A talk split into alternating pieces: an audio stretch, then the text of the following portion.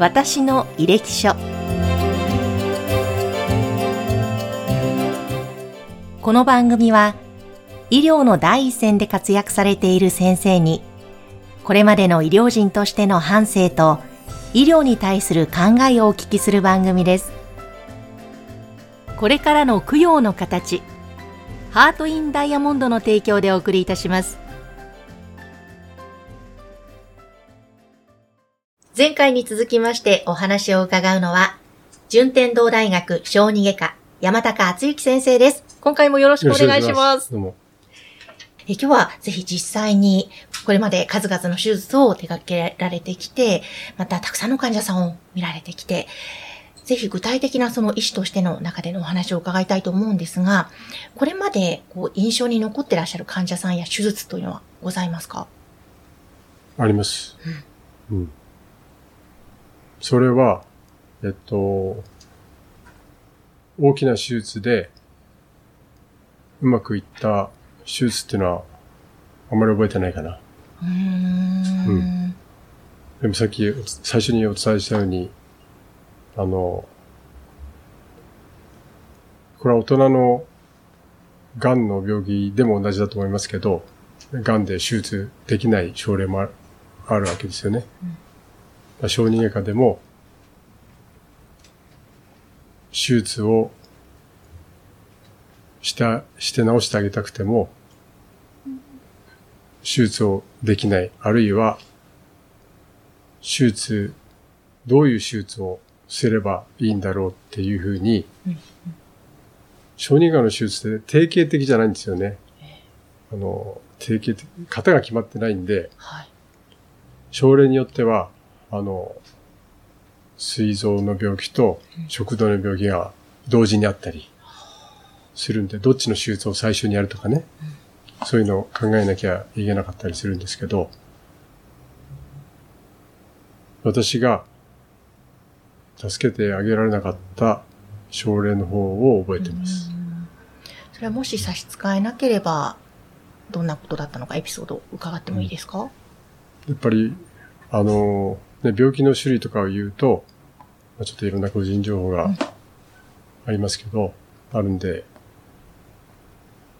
あるお腹の中の病気で、その、臓器を全部、例えば具体的に言えば肝臓だったら肝臓を全部取る。ね。膵臓だったら膵臓を全部取る。そういう手術をしないと、あの、助けられないと判断した子が、あの、いたんですね。で、また、赤ちゃんでしたから。ね。その臓器を全部取って、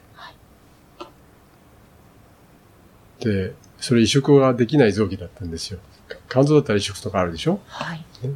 だから、それで私がいろんなアメリカとかヨーロッパの先生たちにも、あの、相談して、ね、でやっぱり私と同じ考えで、その臓器を全部取っちゃわなきゃ、あの、厳しいなっていうことを言われて、うん。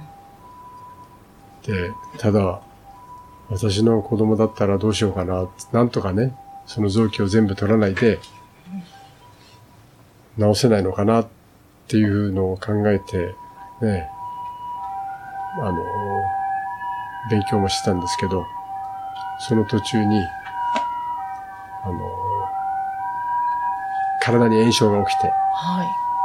肺血症って難しいよね。体にばい菌が回っちゃうわけ。うん。うん。ね。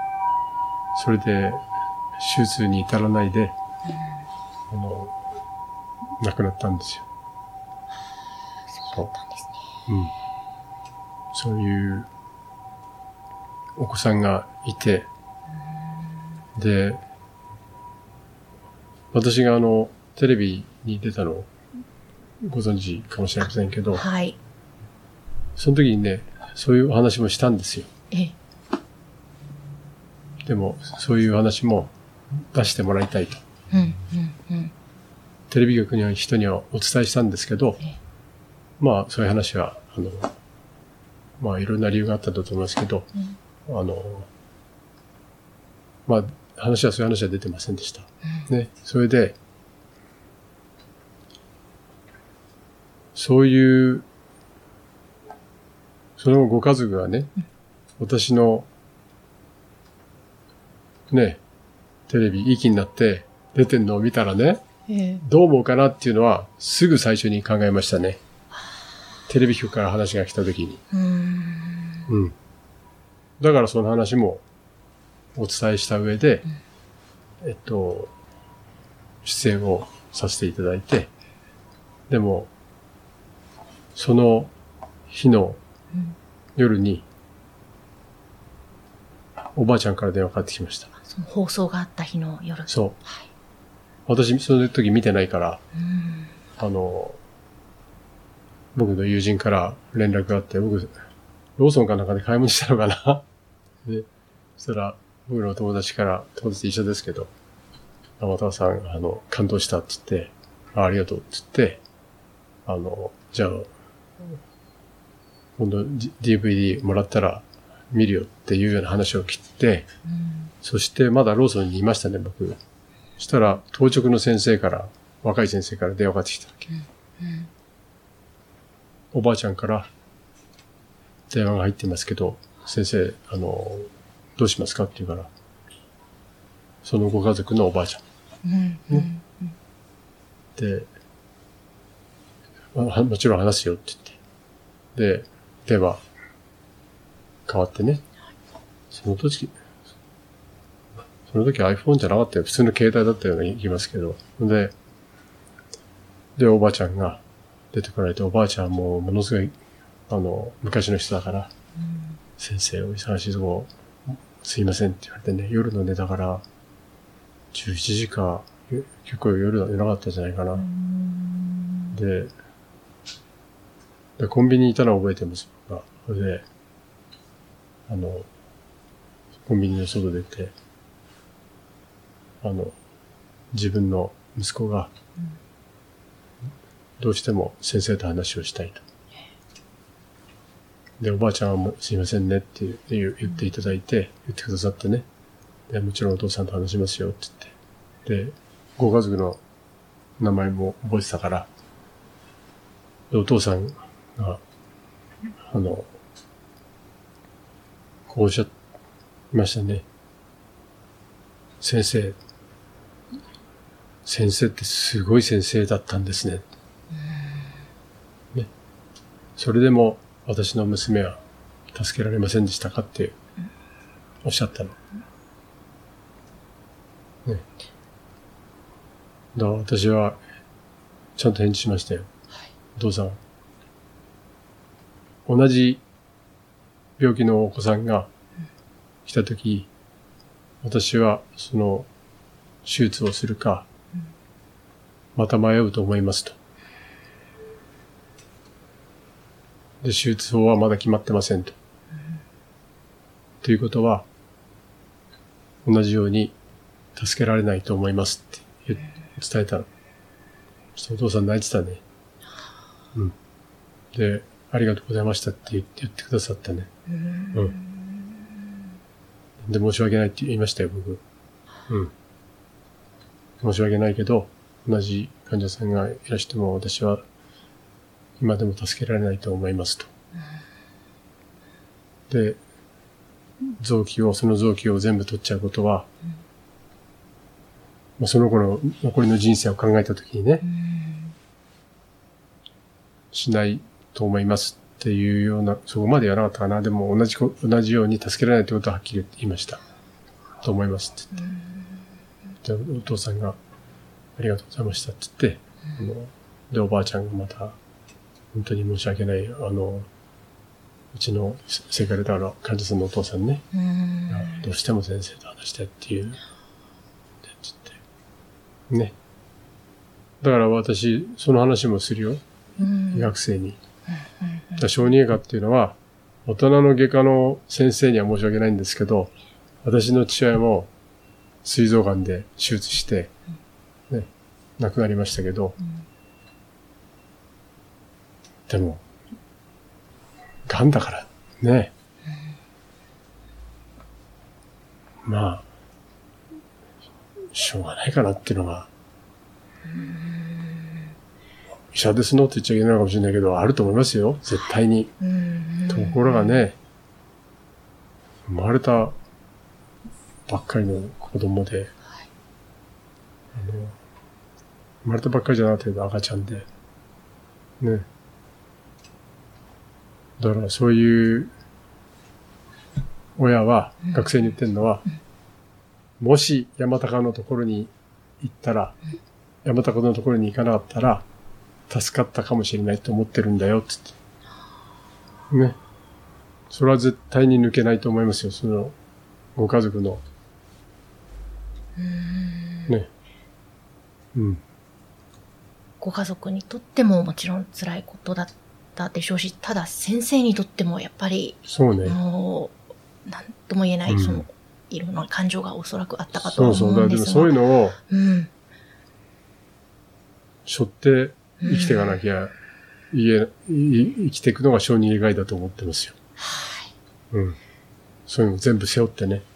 本当にその、うん。お医者様はもちろんどの科もそうでしょうけども、た特にその小児外科というと、本当に0歳からうん。十何歳までという、で、これから未来がある子供たちの命を預かってるわけですよね。で言い方悪いんだけど、他の外科の先生とはそこがうん。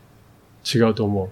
でもなんか本当責任感というかもういろんな重圧とか、だから2歳、3歳の子が一番可愛い盛りなんじゃないかなう。ーうんん。昔、胆道閉鎖症っていうのは僕が入局した頃はうん、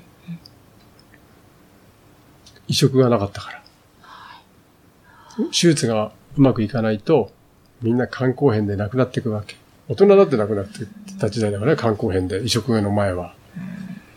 肝硬変ってあるでしょ？はい。で、みんな最後は食道静脈瘤とか出血して亡くなっていくわけだ。子供でもその胆道閉鎖症っていう病気があって、その手術はどんな上手い人がやったって、あの、肝硬変が治んない時があるわけ。うーん要は助けられないっていうこと。そうすると、食道静脈瘤からあ破裂すると、赤ちゃん、あの、2歳、3歳、4歳の子が血がで、血を吐くんですよ。ね。で、胃に血が溜まって、胃にも。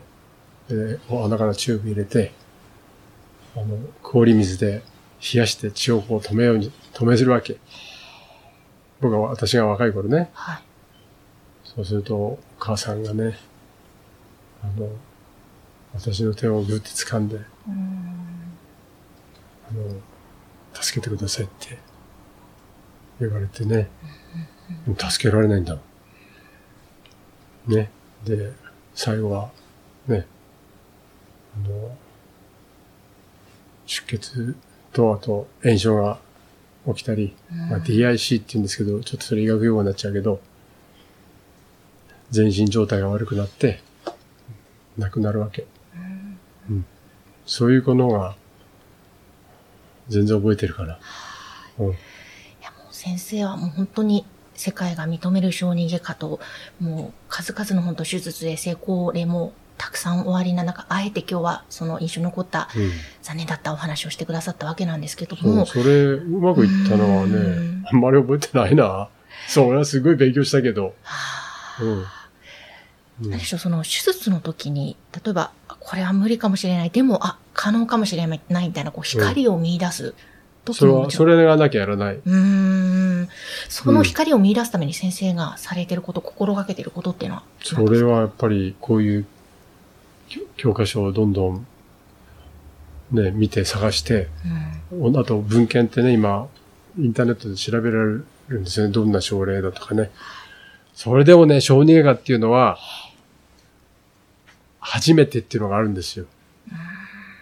今まで誰も経験してないような術式を考えてやらなきゃいけないっていう時があるの。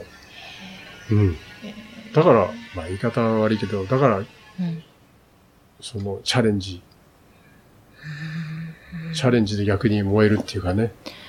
でも最初分かんなくてもいろんな情報を集めてるうちに、手術する前に A っていう方法、B、C、D、5, 5種類ぐらい考えることありますよ。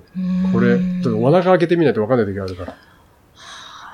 うん、これがダメだったら B で行こう、C で行こう、D で行こうって言って、最悪、ね、A、B、C で全部ダメだったら、切ってみて、ダメだったら、もう一回閉腹。そういうことも親に話して、うんあの、いいけど、光が見えて、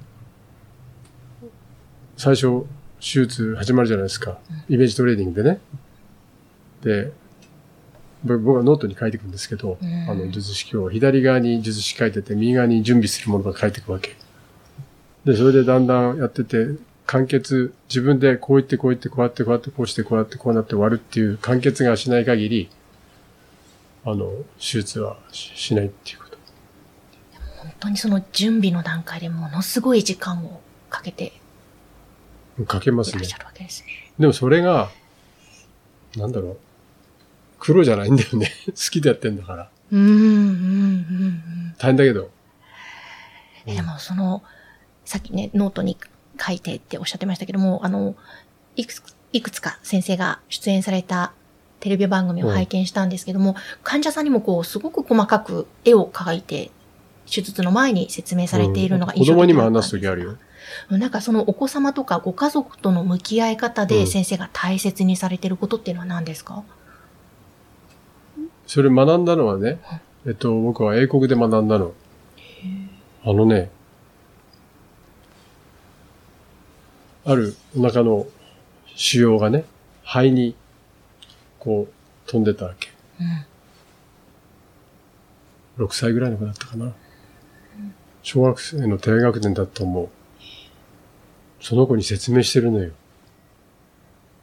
この、要するに、がん、がんを取らないとダメだって言って。ね、とそれを子供と、親、親親に説明するのは当たり前だけど、子供にも丁寧に説明してんのをき聞いてて、うんだから親が子供があまりにもショック受けちゃうんで、あの、話さないでくださいっていう方もいます。ですけど、私は子供にも話しますけどいいですかって言って、まあ、中学生とかだったらもう全然話すね。うーん。悪いものだったとしても。そう。で、ご質問なんだったっけ？ごめんなさい。その患者さん、お子様とかご家族と向き合うときに先生が大切にされていることって何ですかっていう。いや、それはだから、自分の子供だったら、どうするかなって、必ず考えますね。なるほどもう自分の子供のように、そう。うん。やっぱり、あと手術の時、急がば回れって言って、僕あんまり手術が早くないんですよ。うんだって子供の場合はね、麻酔科もすごい上手いし、うんあの、丁寧にやって、ね、手術がたとえ長くても、合併症を起こさなければ、全然回復が早いから。うーんうん。でも、思うのは、あの、自分の子供と同じようにやろうって言って。でも父親に言われたことがあるんだよね、小さい頃。お前医者になったら、あの、自分の子供を特別扱いするなよって。うーんその言葉も覚えてる。どっちかっていうと、だから自分の子供は最後だっていうようなことを言われたのは、それも覚えてますね。うん。えーでもその自分の子供のように、だったらどうするかと考えて患者さんと向き合っていく中で、やっぱり、もそうするとねうんうんなんだか集中できるんだよね。手術中も。考えなきゃいけない時はあるんですよ。ええ定型的な手術じゃないから。選択しなきゃいけない時。それちょっと難しいんだけどね。小児外科ってそういうところがあるから。うんでも、ね、自分の子供だったらどうすっかなって言って、だなって言って。そういうふうにしてますね。そっか、そこの一つの、ご自身の中の。一つの柱というか、うんがあるから、手術の最中もやはりそこのところに立ち戻ってやってらっしゃるということなんですか、そうですね。んよくありますよ。ちっちゃな手術でも。えーうん。その手術の最中にそうそうそう。どうどうするか、どうしようっていう時。うーんそういう時はそこに立ち戻るということなんですね。そう。うーんあの、この番組ですね、これから医師を目指す方とか、または若い医師の方に向けてというところも一つあるんですけれども、先生がその若い医師に向けて、えー何かメッセージを送るとしたら、またアドバイスを送るとしたら、どんなことがありますか？まあ一番重要なのは、あの、科を選択するときは、あの、皆さんが、あの、興味を持ったか、科に行くのがいいんじゃないかなと思いますし、その科で、まあ最低5年やってみて、これは向いてないなと思ったら、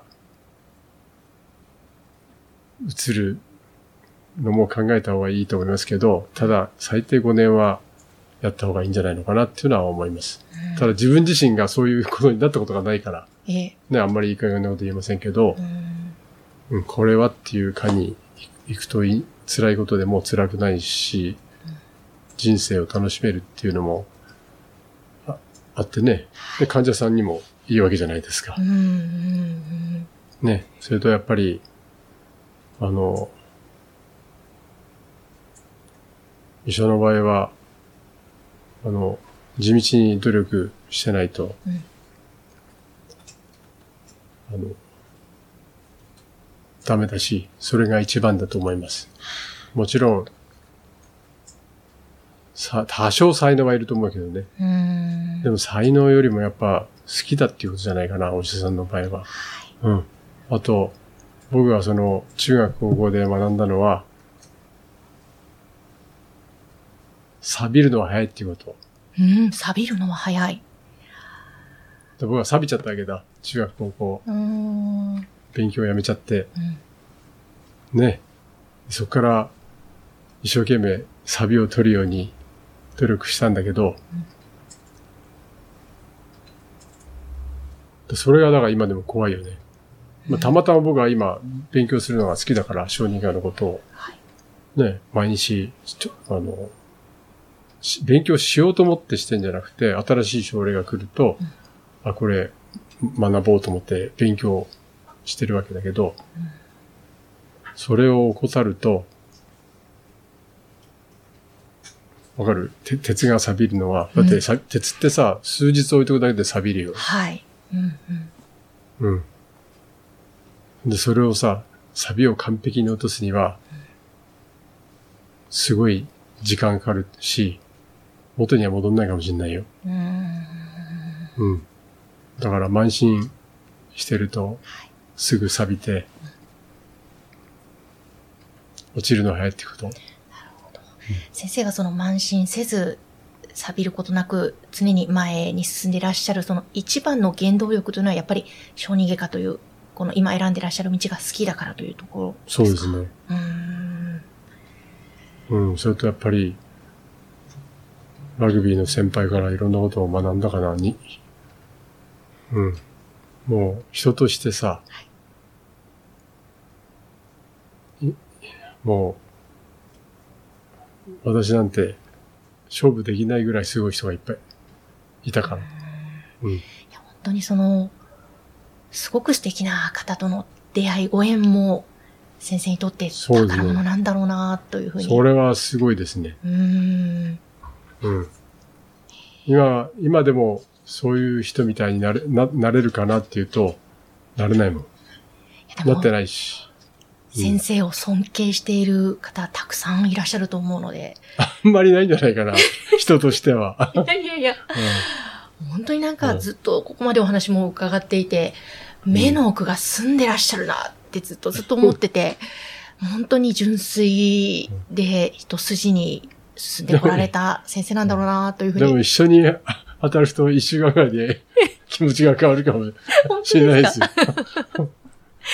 でも先生、あの、ぜひ今回、もう本当にもっと伺いたいんですが、最終話となります。はい。一番最後の質問として、医師にとって最も大切なものは何ですかというのを伺いたいんですが。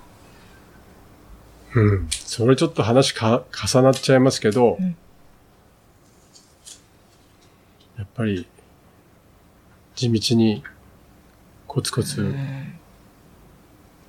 やることだと思います。うん。それが、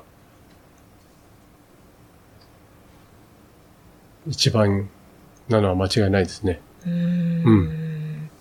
僕ね、だから、若い頃、おすごいオペやれるわけじゃないわけですよ。小児外科に入局した後も。日本のシステムはね。はい。でも欧米なんかは、外科医になると、うんその、どんどんどんどんオペやらせるわけ。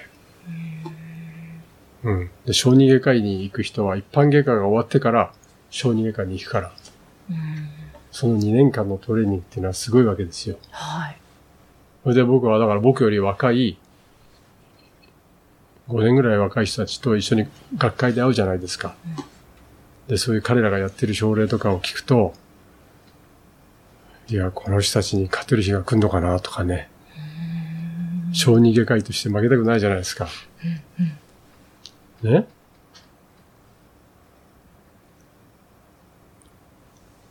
勝てる日が来るのかなとかね、思ってたんだけど、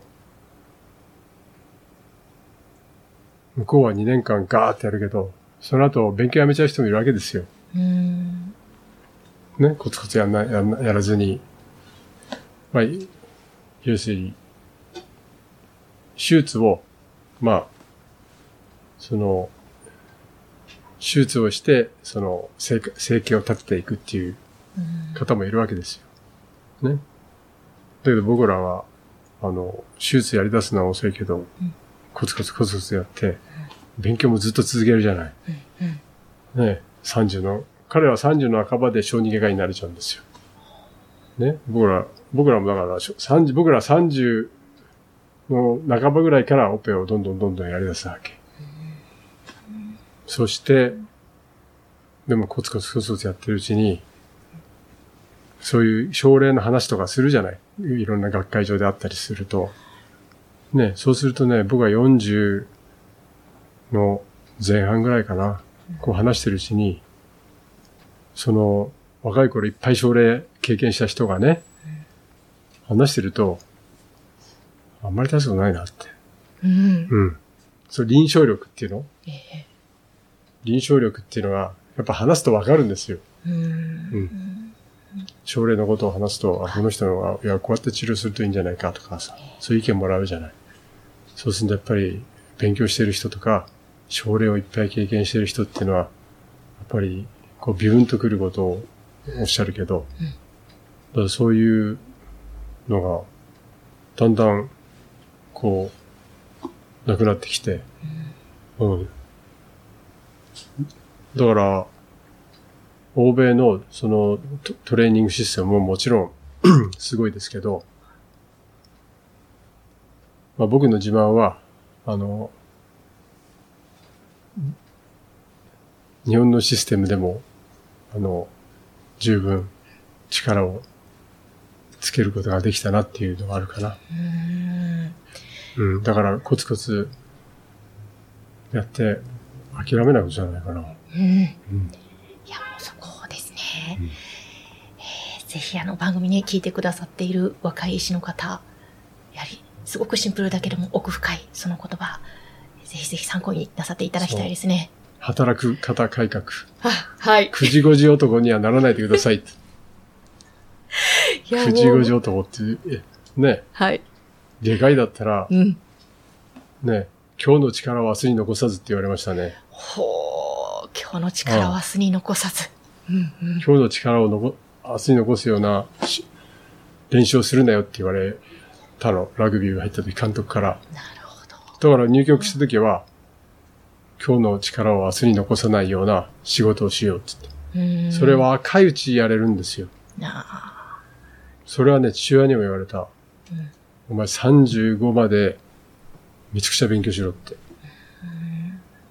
もう40になったら無理だぞって言われて。ーうんうんでも僕はね、40代でも平気でしたね。でもね、やっぱり次の日のことを考えるようになったのは、うんやっぱ50後半かな。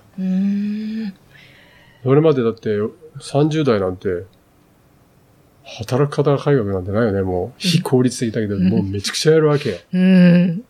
だって、臨床があるのが夜の8時とか8時でしょ ?9 時とか。そこから動物実験室に行くわけ。ネズミとかでオペやるわけ。で、2時頃とか終わって、で、6時とか、毎日じゃないけどね、ガーって寝るときは寝るよ。うん。だけど若いからね、眠くなったらガーって寝ると、もうすぐ復活するわけよ。うん。それがね、60、僕4だから、無理ね。もう、いや、だから僕はどんどんいろんなことを若い人にいろんなことを、あの、譲んなきゃいけないなと思ってる。うん。でも実際にそれ実行しつつありますよ。あ若い人、若い人には絶対かなわない。うん。だから、若い人に先生の教えを、今は。でもそのその人たちが働く方改革でやってくれないと、ね、だって日本だって戦争でコテンパンにやられたから、うん。ね、今の日本があるんだもん。戦争に勝ったらどうなってるかわかんないよ。調子に乗ってとんでもないことになってるかもしれないし、でも今のね、日本の繁栄を作ったのは、僕のおじいちゃんの代の人たちじゃない？働き方が害なんてないよ。でしょ？とにかく、考える日が終わったら働けと。うん。働き方改革なんて考えてたら、お僕の考えよ。はい。時間の無駄だよ。その前に、その前に働けっていうこと。うんうん。働く方改革。名前変えた方がいいと思います。働く方改革働き方改革。働く方改革。うんもっと働こうって。効率よくね。いや、でもね、その中で先生もコツコツ積み上げてきて、今があるという、そのコツコツやっていくことが大切ということを最後伺いましたけれども、もう本当にですね、もう小さい頃から、中高時代の挫折感味わったところからまたラグビーに出会って、そして小児逃げ家に出会ってという、もう本当にいろいろ伺って、ものすごく魅力的な、もう先生だな、いろんなことをもっと他に聞いてみたいなという気持ちがどんどん湧いてくるわけなんですが、またそれは別の機会にぜひお願いしたいと思います。どうもあありがとうござい。本当にありがとうございましどうもたこち。らこそありがとうございました。で今回お話を伺いましたのは、順天堂大学小児外科山高敦之先生でした。どうもありがとうございました。この番組は、提供、USCI ジャパン株式会社、インタビュアー、山口智子でお送りいたしました。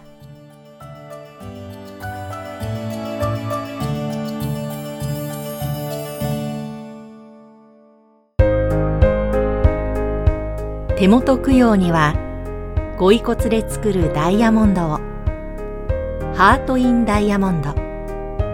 それは、これからの供養の形です。